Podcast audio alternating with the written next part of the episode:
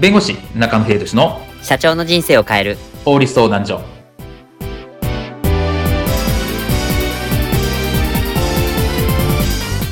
こんにちは弁護士の中野秀俊です。こんにちはアシスタントの堀内隆です。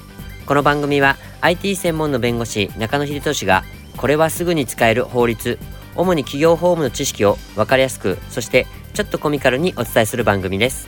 よろしくお願いいたします。今回のテーマはこれはいかんよ。優越的地位を乱用した評価サイト運営者がたどる末路とは？です。皆さんもご存知の飲食店の評価サイト。この評価サイトに対して飲食店側が被害者の会を結成する事態まで発展いたしました。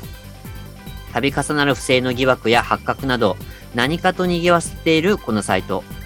こういった評価サイトなどサイト運営の地位を利用して行うことについてどんなリスクがあるのでしょうか？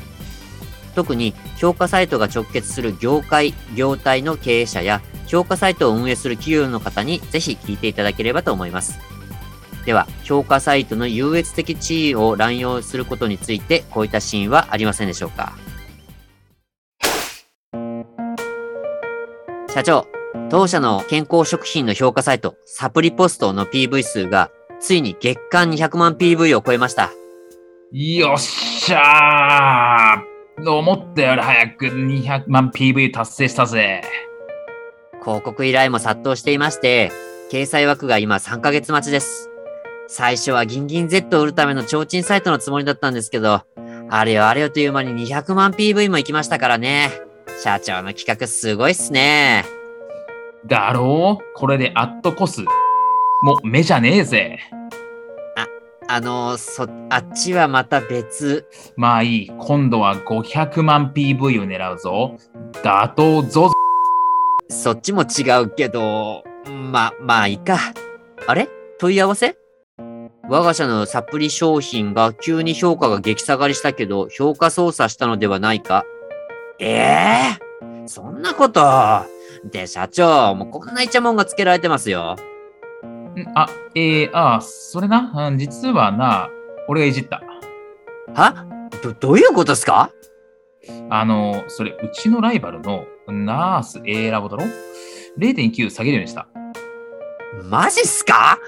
い、いつの間に？実はな、もっと仕掛けてほしいんだ。これとこれとあれも。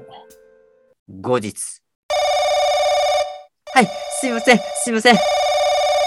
はい、あ、すいません、すいません。もう、なんなんだ、もう。社長わかったわかった。いいか、堀田か。このピンチという学校、男なら、男ならな。はい。やってやれ、だ。泣けるじゃねえか、俺。お前が泣くな今回のテーマは、これはいかんよ。優越的地位を乱用した評価サイト運営者がたどる末路とは、についてお話を伺います。有名な飲食店の評価サイトに対して、ついに被害者の会が発足されたというちょっとニュースが届きまして、ちょっと驚いたんですが、これについてちょっとお話しいただけますでしょうか？そうですね。これ、あの、報道にもあったんですけれども、いわゆる食べログですね。食べログの、まあ、被害者の会っていうのが発足しましたと言って、まあ、その代表の方は訴訟提起もしてるんだ、みたいな、えー、報道がされたんですけれども、これ何かっていうと、まあ、食べログに掲載された店舗がですね、不当に、まあ、点数ですよね。評価の点数を下げられたとして、まあ、被害者の会っていう形を発足して、訴訟提起もしたんだっていうふうにしていますと。で、一応その被害者の会の言い分としては、食べログのアルゴリズムが変更されていて、よりチェーン店というのは一般的な飲食店に比べて低い点数になりやすいんだということを言っていて、でそれに対して、まあ、予約っていうものもかなり減って、7割とかも減って、売り上げも3割減ってるところもあるんだと言って、まあ、食べログに対して訴訟も提起しているってことが言われているというところです。いやあのー、飲食店を利用するときって、まあ、ぶっちゃけそのやっぱ食べログ見ますよね、今の時代って。そうですね。なので、例えばそこが、例えばね、評価が悪ければ、うん、行くのどうしようかなって、やっぱためらってしまうっていうのが、やっぱり、まあ、やっぱ見る側の世の常だと思うんですよね。そうですね。まあ、今おっしゃった通り、やっぱりかなり、まあ、食べログって大きなサイトですし、シェアも大きなところ、うん、皆さん、まあ、多くの人がその参照するようなもの。まあ、こういうサイトがですね、やっぱり力を持っている。で、経済転産っていうのは力がやっぱり弱いみたいな。うんうんそういう関係にあるときにですね、まあ、法律的に問題となるのが、まあ、独占禁止法という法律の中の優越的地位の乱用というものなんですね。優越的地位の乱用ですか？はいまあ、こういった強いですね、ある程度シェアを持ったポータルサイトとか、あの事業者がこの力の弱いものをまあいじめたりとか、不当な扱いをするっていうのを防止するっていうのは、この独占禁止法の優越的地位の乱用になりますと。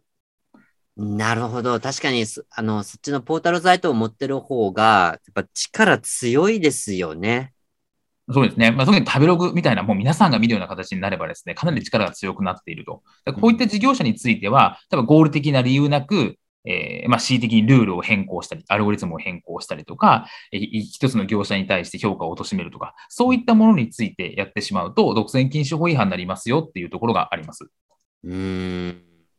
たびたびちょっとね、あの話題になりましたけど、例えば、あの、お金を払えば、例えば3.9以上になるとか、なんか、例えばある、なんでしたっけ、そのユーザーさんに、その、まあ、お金を渡してなんかこう、投稿させてたとか、良い評価を投稿させてたとかっていう話とか、まあ、ちらほら聞きましたからね、ここ本当に。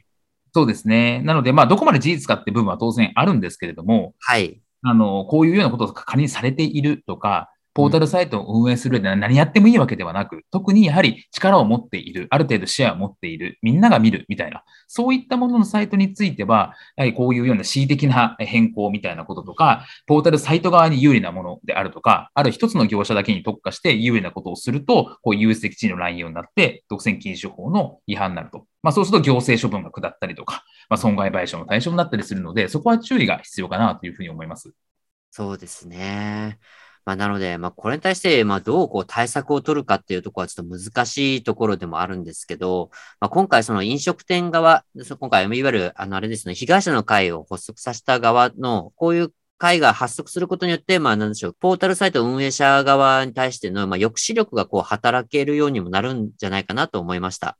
ですね。はい。うん。なので、このあたりは、本当にね、あの、やっぱり運営者が、まあ、本当に、こう、まあ、正しいこう倫理っていうとなんですけど、こうやっぱり倫理観を持って公平にやっぱり運営してほしいものですよね。そうですね。今回の弁護士中野秀俊の社長の人生を変える法律相談所はお役に立てていただけましたでしょうか？